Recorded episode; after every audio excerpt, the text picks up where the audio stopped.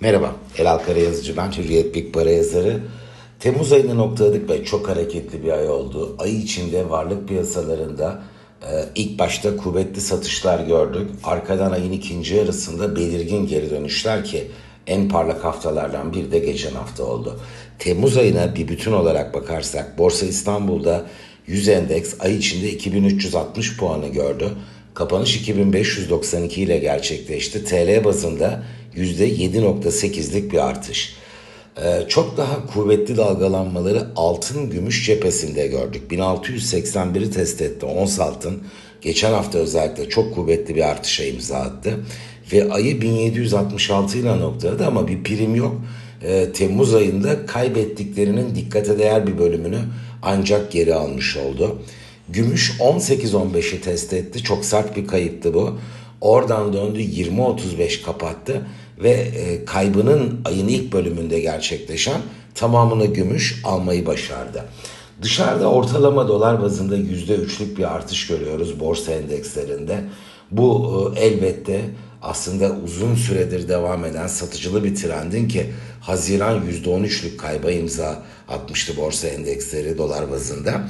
İyi bir geri dönüş oldu ve para piyasalarına baktığımızda da Euro dolar paritesi orada Fenerbahçe Galatasaray rekabeti tadında bir seyir var ama mutlak dolar üstünlüğünü görüyoruz son bir yıldır. Parite birin altına geldi. 0.99.5 test edildi fakat ay kapanışı 1.02'de oldu. İşte bu şekilde biz anı defterlerine, istatistiklere Temmuz'u yazdık. Şimdi döndük Ağustos'a bakıyoruz. İlk işlemler Asya'da borsa endekslerinde ılımlı negatif. Emtia cephesinde yine buna paralel ılımlı negatif bir fiyatlama görüyoruz. Normal şartlar altında biz e, işte vadeli endekslerin yüzde 0,3 kadar eksi olduğu, altının yüzde 0,4, gümüşün yüzde bir kadar aşağıda başladığı bir e, Ağustos fiyatlamasında Euro dolar paritesinin de dolar lehine hareket etmesini ve aşağı gelmesini görmeliydik. Fakat bu yok. 1.02.20'de geçiyor ilk işlemler Asya'da Euro dolar paritesinde. Bence bu da önemli. Hem o sıkışmanın yukarı yönlü bir kırılımla sonlanması olasılığına işaret ediyor Euro lehine. Hem de e, varlık piyasalarında gördüğümüz bu ılımlı negatif fiyatlamanın çok evham yaratacak bir e, sinyal oluşturmadığına yönelik bir mesaj olarak okuyabiliriz diye düşünüyorum. Ne var bu hafta? Hafta veri haftası çok önemli veriler gelecek hem içeride hem dışarıda.